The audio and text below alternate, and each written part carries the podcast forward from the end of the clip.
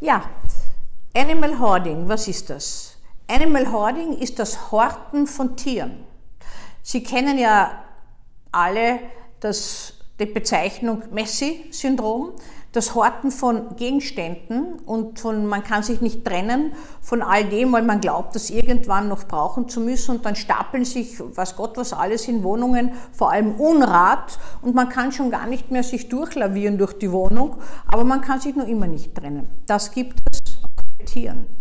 Animal Hoarding ist aber nicht Tierliebe, wird manchmal damit verwechselt, sondern Animal Hoarding beruht eigentlich auf einer psychischen Störung, der fehlenden Wahrnehmung.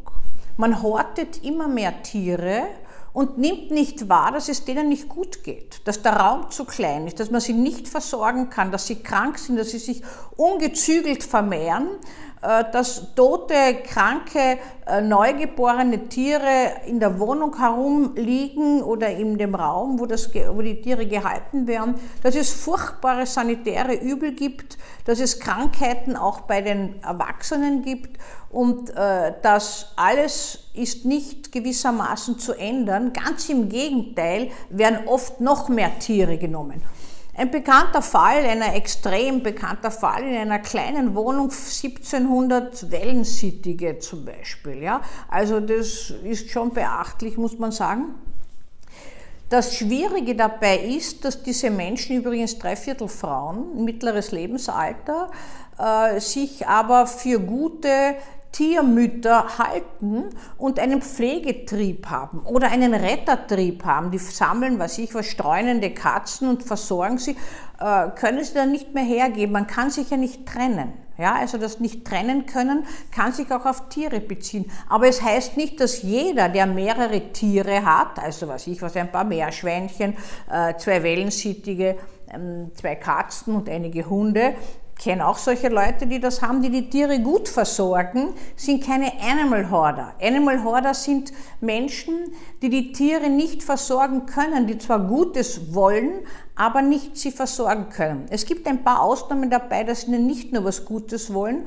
Es sind gewissermaßen Menschen, die die Tiere auch ausbeuten. Man hat also solche Ausläufer in das Animal Hoarding immer auch bei äh, sehr schlecht und heruntergekommenen illegalen Zucht Institutionen oder Züchtern, die das auch machen, aber Großteil sind das Frauen, die ihren Lebensinhalt darin sehen, also 75, 76 Prozent sind das äh, Frauen ab 45 bis 60, manchmal auch älter, die ihren Lebenssinn darin sehen, äh, die sich sehr zurückziehen. Und wenn sie das Gefühl haben, man beobachtet sie, sich noch mehr zurückziehen und die Tiere auch nicht mehr hinauslassen, zum Beispiel in einen Garten oder so, äh, wenn, wenn man die Tiere ihnen abnimmt und wenn keine Vorkehrungen getroffen werden, wird sofort neuer Tierbestand angeschafft.